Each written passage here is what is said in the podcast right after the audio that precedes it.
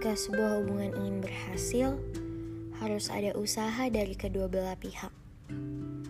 Awalnya aku anggap itu adalah lelucon, tapi setelah aku sadari, ternyata hubunganku sering tak berhasil karena aku tak pernah berusaha.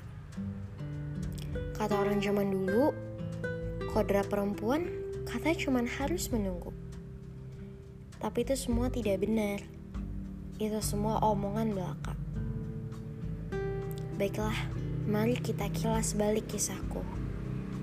Aku sadar, selama ini hubunganku dengan pria tidak pernah berhasil. Karena aku selalu menganggap mereka akan kembali kepadaku meskipun mereka berlari sejauh apa pun. Kamu, ya kamu. Aku selalu menganggap kamu akan memberikanku payung ketika hujan hendak turun, tanpa aku khawatir kamu juga akan kehujanan.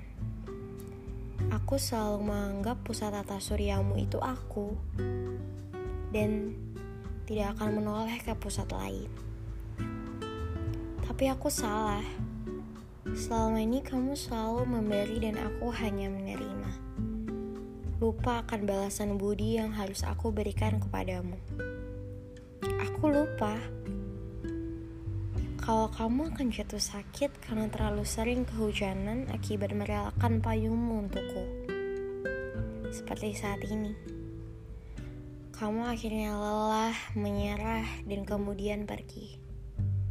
Lalu aku hanya bisa galau, mendengarkan lagu melau, membaca quotes-quotes patah hati, menyibukkan diri sendiri, dan pada akhirnya aku sama seperti wanita-wanita lain yang menganggap semua pria sama saja, karena pada akhirnya pria akan meninggalkan.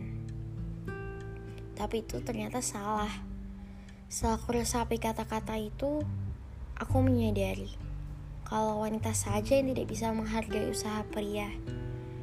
Dan pada akhirnya wanita hanya bisa menyesal kalau belum bisa berbuat baik apa-apa.